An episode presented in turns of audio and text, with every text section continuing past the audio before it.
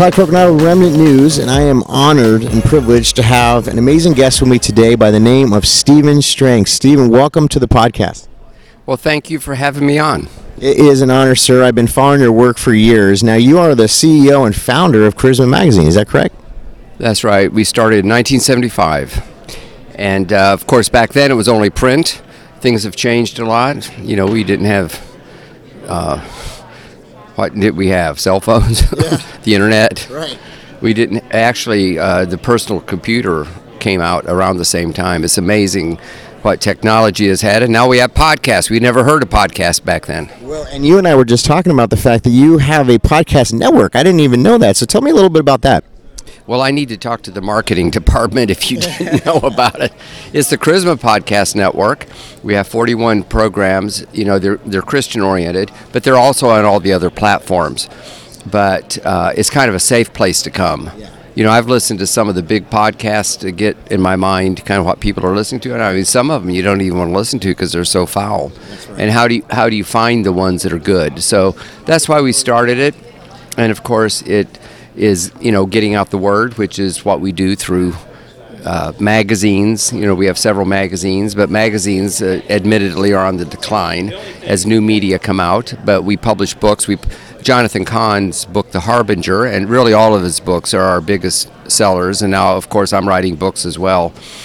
Um, in fact. Uh, you know, I hope this doesn't sound like bragging, but recently somebody did an article and wanted to know how many books we'd published. I had no idea. Yeah. So I had, so we did a little research. I published 3,000 books, Oh my gosh. two 2,000 of which are still in print. Wow. So podcasts for us are just another way to do it, and people listen to it in the car. It's, it, it, uh, it's really kind of the new radio in some ways.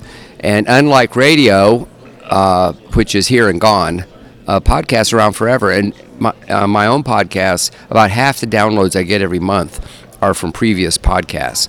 And um, really, they're around, you know, forever until you take it down. So uh, I'm a big fan of podcasts. Yeah, I mean, somebody from Los Angeles is like myself. I sit in about two hours of traffic a day at least. Uh, so for me, podcasts are essential, and it's a it's a great time for me to spend time with the Lord.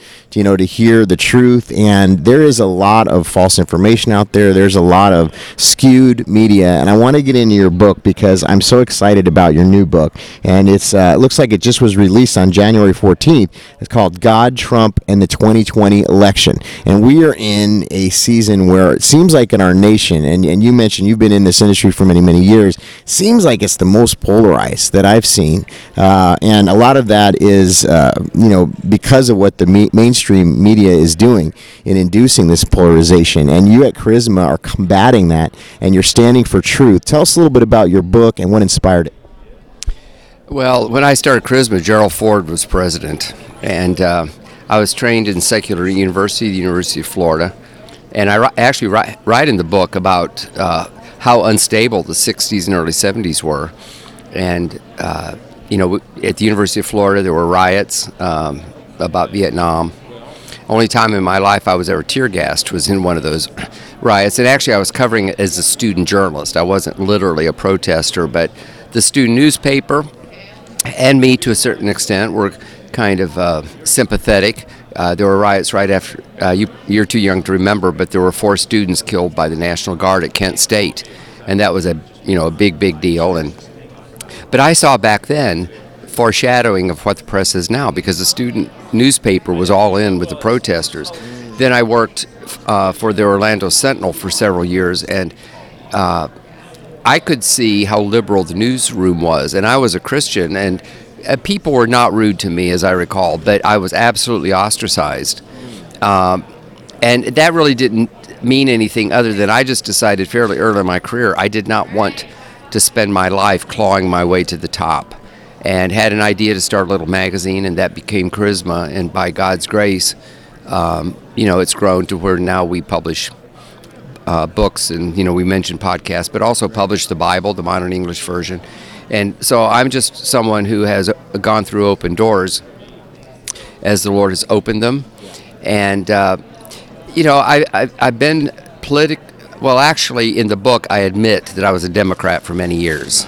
Um, but back then the issues were the Vietnam War and civil rights, and also everybody in the South was, when I was young was a Democrat. It was a holdover from uh, you know the Civil War, frankly.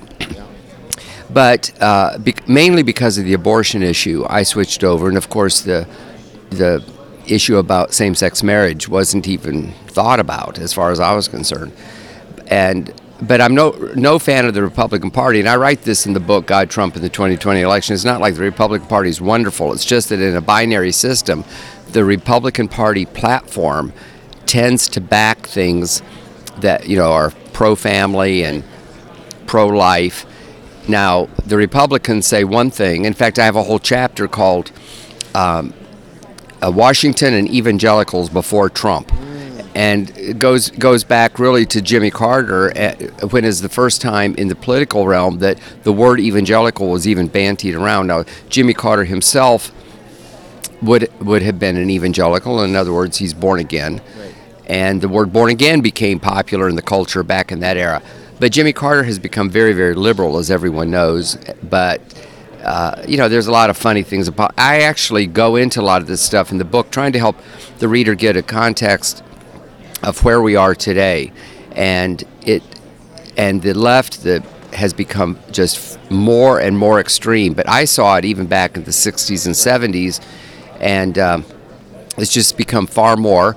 And the Republicans, we'd vote for the Republicans because they told us something and then they did nothing.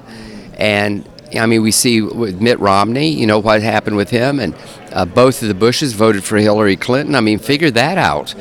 And it is just crazy. And then this outsider who people didn't even like. In fact, what I what I've said in some settings is that Christians were praying and God sent us someone we didn't even like in the yeah. for, form of Donald Trump. I mean, married three times, made his money on a lot of his money on gambling. Um, you know, had a, a you know the tabloids covered a lot of his exploits in the 80s I was actually for Ted Cruz initially because I knew he was a strong Christian. I knew he was tough as nails. We needed someone as tough as nails, but of course Donald Trump is ten times, a hundred times tougher than Ted Cruz, and I really respect it, Ted Cruz. But I mean, uh, uh, Governor Mike Huckabee, who I count as a friend, uh, told me, and I quoted him in the book, that any other president would be in the fetal position in the Oval Office with all the attacks he's had, and I believe those ta- attacks are really spiritual in nature. I mean, we, we look at them in, in uh, political terms, and of course, the politics are involved. But I mean, this goes way beyond the normal political discourse. And I was on Fox and Friends a couple weeks ago, and I said that, that, in my opinion, the hatred, the absolute hatred, you know, what we call Trump derangement syndrome, actually um, can only be explained in spiritual terms. And I said Christians call that spiritual warfare. And in my book, it's divided into three parts. The final part is uh, spiritual warfare, uh, understanding spiritual warfare. There's a chapter called Spiritual Warfare in Donald Trump. And uh there's a section on understanding Donald Trump. He is not the monster everybody makes him out to be. I've I talked to him once on the phone and interviewed him once face to face and found him to be uh, fairly soft spoken and respectful, which is not the picture you get in the media. And people who know him better than I do, you know, say he, one of the ways that he maintains his equilibrium is he surrounds himself with his family. He plays chess with Barron every time he can get, yeah. plays golf as often as he can fit it in, and this is how he kind of keeps from just getting totally, totally stressed out. You know, uh, I don't know if you've ever noticed, but the press will often run a picture of the president when they go in, and then after like four or eight years, and, and they just they age yeah. like 15, 20 years. But not Donald Trump. He looks exactly the same. Amazing. And how he does it, I don't know. But I mean, I think he's a strong leader. He's a good leader. He's certainly a champion of Christian values. But and r- right now, you know, it looks like he's going to win, partly because the Democratic Party is just in absolute disarray. I've never seen um, you know, I've been I have been aware of elections even as a child from John Kennedy and Richard Nixon, and. Uh, you know, in 1968, there were riots at the Democratic National Convention, which we may see again, especially if Bernie doesn't get the nomination. So we've had some tough times in politics, but nothing like this. And but you know, at the same time, it's off. It's allowed people, Christians, to stand up and be counted and to have a voice in it. They want our votes, um, of course. Uh, but you know, evangelicals. Uh, let's say Harry Truman's administration. Did they ever talk about evangelicals? No. You know, it didn't really come into play until, as I said, Jimmy Carter. But uh, Christian leaders uh, who are my friends who have more access to the president than I do say they they have never had more access to the president. They talk to him, they pray with him. I think he listens to them. I was with a man this week. I was in a group of uh, leaders, and he was telling us confidentially that he he he felt a word from the Holy Spirit that he needed to give to the president. Now he wouldn't tell us what it was because it was confidential, but he said the the president actually paused and listened to him, and he, he wasn't ostracized. So uh, we can only speculate, of course, what that was. But you know, here was a man, a, a, man I highly respect, who had an opportunity, felt a word from the Lord, and and delivered it to the president. Well, this doesn't make the press, and you know, occasionally, Charisma will say something about this, but uh, you know, we have a big following, but it's you know it, it it's a tiny fraction of the whole, and um, even a lot of Christians kind of take the attitude, yeah, yeah, yeah, that's nice, you know, uh, tell me something new, and even with the election, a lot of Christians I think are being a little complacent. Uh, they're busy. A lot of times they're busy serving the Lord. They're so active at their church they can hardly get involved. But you know, the thing is that we we're going to lose our rights. They're going to slip away. There's people that want to take away our rights. Right now, they're being held back by uh, our Constitution, by the rule of law that we still have. It's not perfect, but it's still there. Otherwise, the Democrats would have just gotten rid of the president. It was a, it was a bloodless coup attempt. And so I try to, you know, these are the kinds of things I bring out in the book. I hope it's a good read for people. Uh, I've been told that it is. It's available far and wide. We work very hard. It's not easy to get Christian books into the secular book arena. It's just not. But Walmart, Barnes and Noble, Costco, BJ's, uh, a few uh, grocery chains in other parts of the country with names like Teeter, I think, is one. We don't have that down in Florida where I live. But I mean, it's widely available. People can get it, and of course, you can always get it. There's several very good online retailers as well as, and we have a site. In fact, uh, if they go to our site, which is God Trump 2020, which is kind of a shortened version of the name, GodTrump2020.com, and buy it there, all the books that we sell on that site are autographed by the author. That's a very important signature. I want you to know. That's right. Uh, some some people like to collect. Uh, autographed uh, books, especially first editions. Yeah, yeah. So I just encourage people to take advantage of it. But also, it helps. Uh, there's a lot of behind the scenes things, some of which I've referred to, that helps people to understand, to be able to be more articulate when they're in situations. Um, talking to uh, friends or neighbors or coworkers. You know, a lot of Christians tend to be nice people. You know, they're trying to follow Jesus. They're trying to be as ge- like the gentle Jesus. Yeah. But you know, Jesus um, himself uh, ran the money changers out of the temple. He, you know, look what he called the Pharisees. He said, You're like uh, white sepulchres on the outside, and inside you have dead man's bones. Uh, but so we, we tend to be nice. Then, and also, they tend to be kind of passive. Like, this is good. It's good to be passive. Well, it's dangerous to be passive, and this is my way in a very logical, rational, journalistic way to help them see that they can do something. I've done a lot of media interviews, and when I have the chance, I say everybody has a sphere of influence. Even even a grandma right. influences ten or twenty people, her children, her grandchildren, a few neighbors, some people at church, yeah. and and we can speak up. And everyone is influenced by kind of what they hear, especially from pe- peers who they respect. And uh, there are a lot of people that all they watch is CNN, and so that's all they know. And after a while, when you hear it again and again and again and again, you begin to believe, well, maybe there's some truth to it. But this is spiritual warfare, and and really, we need to uh, vote, but we also need to pray. And um, at this leaders meeting that I was at, uh, they were talking kind of confidentially about different points in the election where things happened, and it was when groups of intercessors really started to pray. Now, how do you prove that? You can't. How do you report that? It's hard to do except in a setting like this. Most people would poo poo it as a bunch of superstition. But you and I know that that's not true. In fact, the spiritual realm is more real than the physical realm. It's just that we can't see it, and people who don't know and understand God, who aren't led by the Holy Spirit, can't understand it any more than very uh, uh, a- Aboriginal people that maybe live in remote parts of the world can't really understand electricity or something because you can't see it. Or how do we understand gravity? You can't see it. You can only see its effect. Eh, but we're in a spiritual war. It isn't just this election. The enemy wants to take every one of us down individually. He wants to ruin our marriages. He wants us to fall into sin. I mean, of course, but that's at a personal level, but then it's manifested at a national and international level. And listen, God is, I believe that God has raised up the United States to be strong in order to um, protect democracy around the world, help keep bad guys in check. I mean, if America just becomes another can- nation like Canada, there's all kinds of bad guys. Either they're going to rise to the service. Yes, they'll step exactly. They'll step into the vacuum, and of course, there are some really bad guys like Iran and and North Korea. But I think China is a much more serious threat.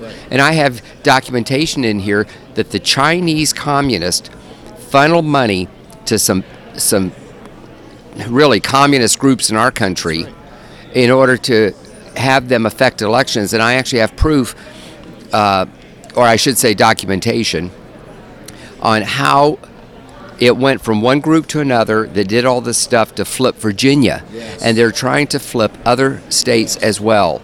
And you know, the media just talks Russia, Russia, Russia, and a lot of them actually kind of defend China, which is thank God Donald Trump has stood up to them, and uh, China has its own problems, uh, and now with the coronavirus. It's just very, very serious, you know. But God's hand is at work. He He's got some plan. But for right now, in the next few months, in 2020, we as Christians have to focus on this election because if not, a lot of things are going to change and we're going to have a lot of problems that we're not having now. That's right. I mean, uh, you know, we've been going around. I was talking to you before the, the show, and uh, we were talking about how, um, you know, uh, we're talking about the non negotiables in around 100 churches, Craig and I, and, you know, we're, we're talking about Israel, we're talking about Christian persecution, Christian rights and liberties, and abortion. And in some churches, there, especially in Southern California, uh, we were at a Calvary Chapel church in the Inland Empire the other day, and we were talking about these non negotiables. And the woman who's a believer left and said, uh, you know what, I really don't like Donald Trump. But after hearing about the non negotiables today and looking at it from a biblical lens, I'm going to vote for Donald Trump. And so we talk about how there's a spectrum of believers, even in the Christian community. Some people love everything about him, some feel he's like a Cyrus type figure. You know, some people kind of don't really like him, but he's the only option. You know, and then you kind of go down the spectrum until all the way to there's some believers who vote Democrat and like Democrat candidates. But I was watching the debate last night and I mean, the Democrat Party's got so far left uh, that Bernie Sanders, a socialist who literally honeymooned in the Soviet Union, is looking to be their frontrunner. Uh, another candidate is an outright homosexual who, by the way, knows the Bible really well and used it to his advantage, uh, but in a way that's adverse to the truth. And so, what we're seeing, it, it's not the Democrat Party of John F. Kennedy. This is a very far left version, very scary, and as you said, uh, a lot of support from China uh, in our, you know, in our school institutions, you know, in our media, in Hollywood. This is a battle, and that's why I always take it back as a, as a pastor this isn't political. This is a battle between light and darkness, as you mentioned. And so I think this book is so timely because it's really bringing all those aspects together. And one of the things that really, um, you know, encourages me about President Trump is I've never seen anyone surrounded with more prayer warriors, with more believers, with more influential leaders that are speaking in his life, including yourself. And uh, this evangelical council board, many of my friends are on that board, and you know I watch. I know that they have access to the president. I know they laid hands on him. So uh, in in closing here, because I know you got a busy schedule today, Stephen. But what what can we do to motivate to activate our community? Uh, obviously, buying the book because I think that's important to educate people. But for those that are on the fence, for those that that twenty to twenty one percent that are still uh, against our president, what do you see in this next election?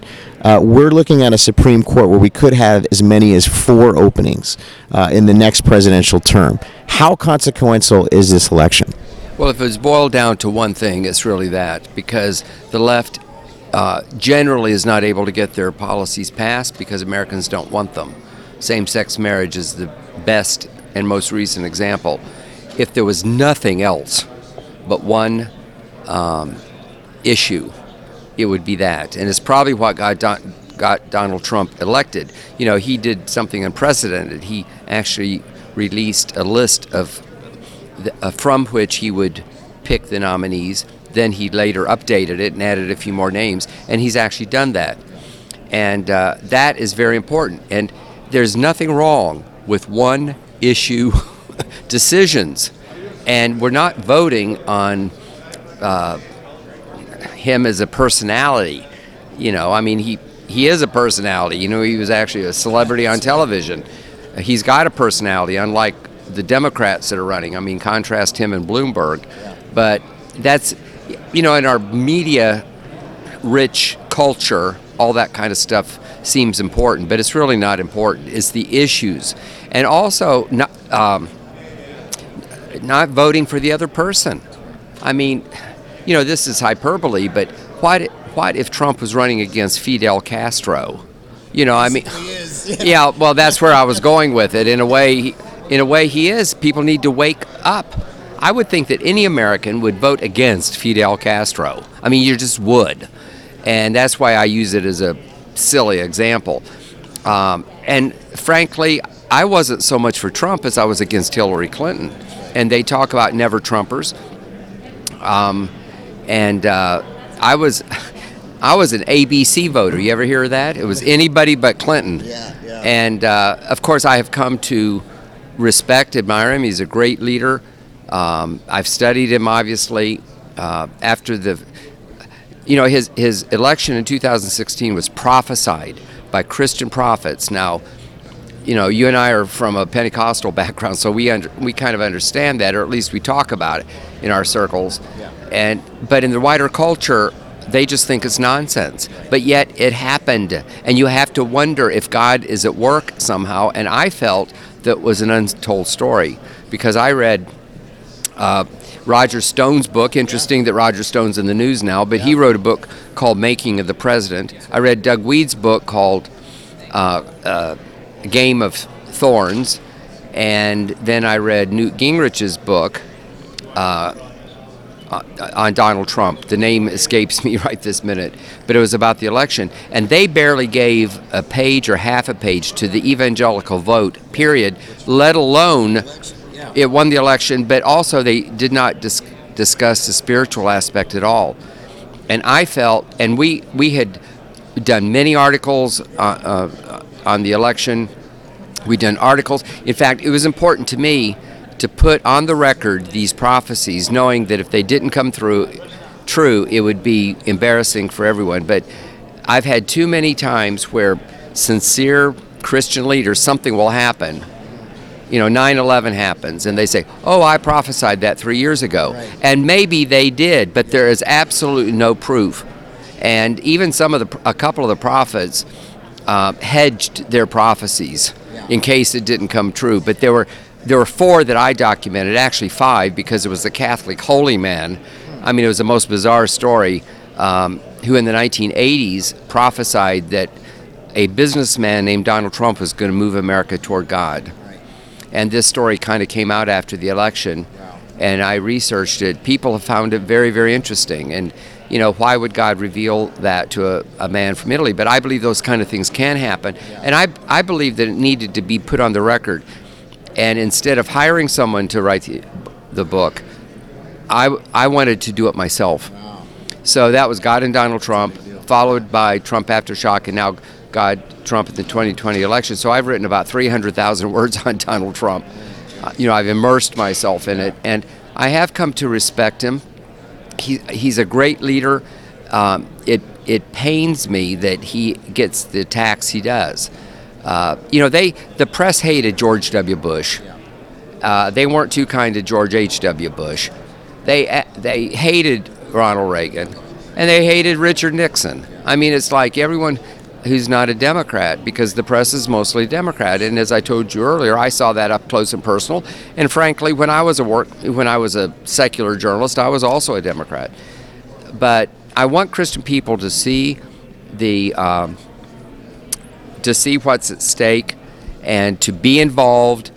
Uh, you know, I'm a publisher, so yes, I like to sell books, but I did not do this just to sell books. I did this way, this to inject myself into the dialogue. I would have never been able to talk about spiritual warfare on Fox had I not written this book. And it has opened a lot of doors. I've done major media, and I've, I've basically done any media that asks me to do it. You know, it's just, um, and you know, there are a lot of radio stations in El Paso, Texas, or somewhere. Yeah. But you know, there are people there who need. In fact, uh, Texas is a swing state now, so El Paso is important. But also, I I want the church to get uh, woken up. Interesting, I use the same. I mean, they probably picked it from the same English word, uh, awake or awoke. Um, because after Donald Trump is out of office, and he will be, even if he's reelected, he'll be out in 2025, we're going to have a lot of these same issues. And we really need to, to move the pendulum in the other direction. And these things can happen. And, you know, as we wrap this up, I'll just give you one example. The 60s were very volatile. We had Haight Ashbury, the Summer of Love, uh, we had Woodstock, we had the riots about Vietnam, and on and on. The hippie movement looked like it was taking over an entire generation. Drugs and free sex and everything else. Then the Jesus movement happened. Okay, tell me where there's a hippie today. Yeah. It, it, it disappeared from the culture. right. And the country, you can see it politically, the country moved from very, very liberal with Lyndon Baines Johnson and then Jimmy Carter back to more conservative with Ronald Reagan. Uh, family values began to be more, um, you know, more important in the culture. Now, there were other things too. There was a charismatic movement in the Catholic Church different things did happen. But that was where we saw a shift in our country. And other times in history, with the different great awakenings, um, even though the secular historians usually don't give it much credit. But you know, even in England with John Wesley, uh, this was not too long after the French Revolution, and there are historians uh, who do think that John Wesley and his Methodist movement may have uh, prevented England from having a French Revolution type of revolution. Uh, I know of there are there are little reports about how Christians were praying during World War II. It's hard to document. We didn't have the same, you know, we didn't have YouTube back then and all that kind of stuff. But I believe that you know there are miracles. In fact, I go into this in the book talking about um, Eisenhower and Patton and some of these things. There were miracles that happened to help us. Can you imagine what the world would be like if Hitler had won? You know, you and I would not be sitting here today. It would have been entirely different. And while the circumstances are different, the players are different. It's it's not a war that is um, a shooting war where millions upon millions are killed. It is still serious, serious, serious, and we have to stand up.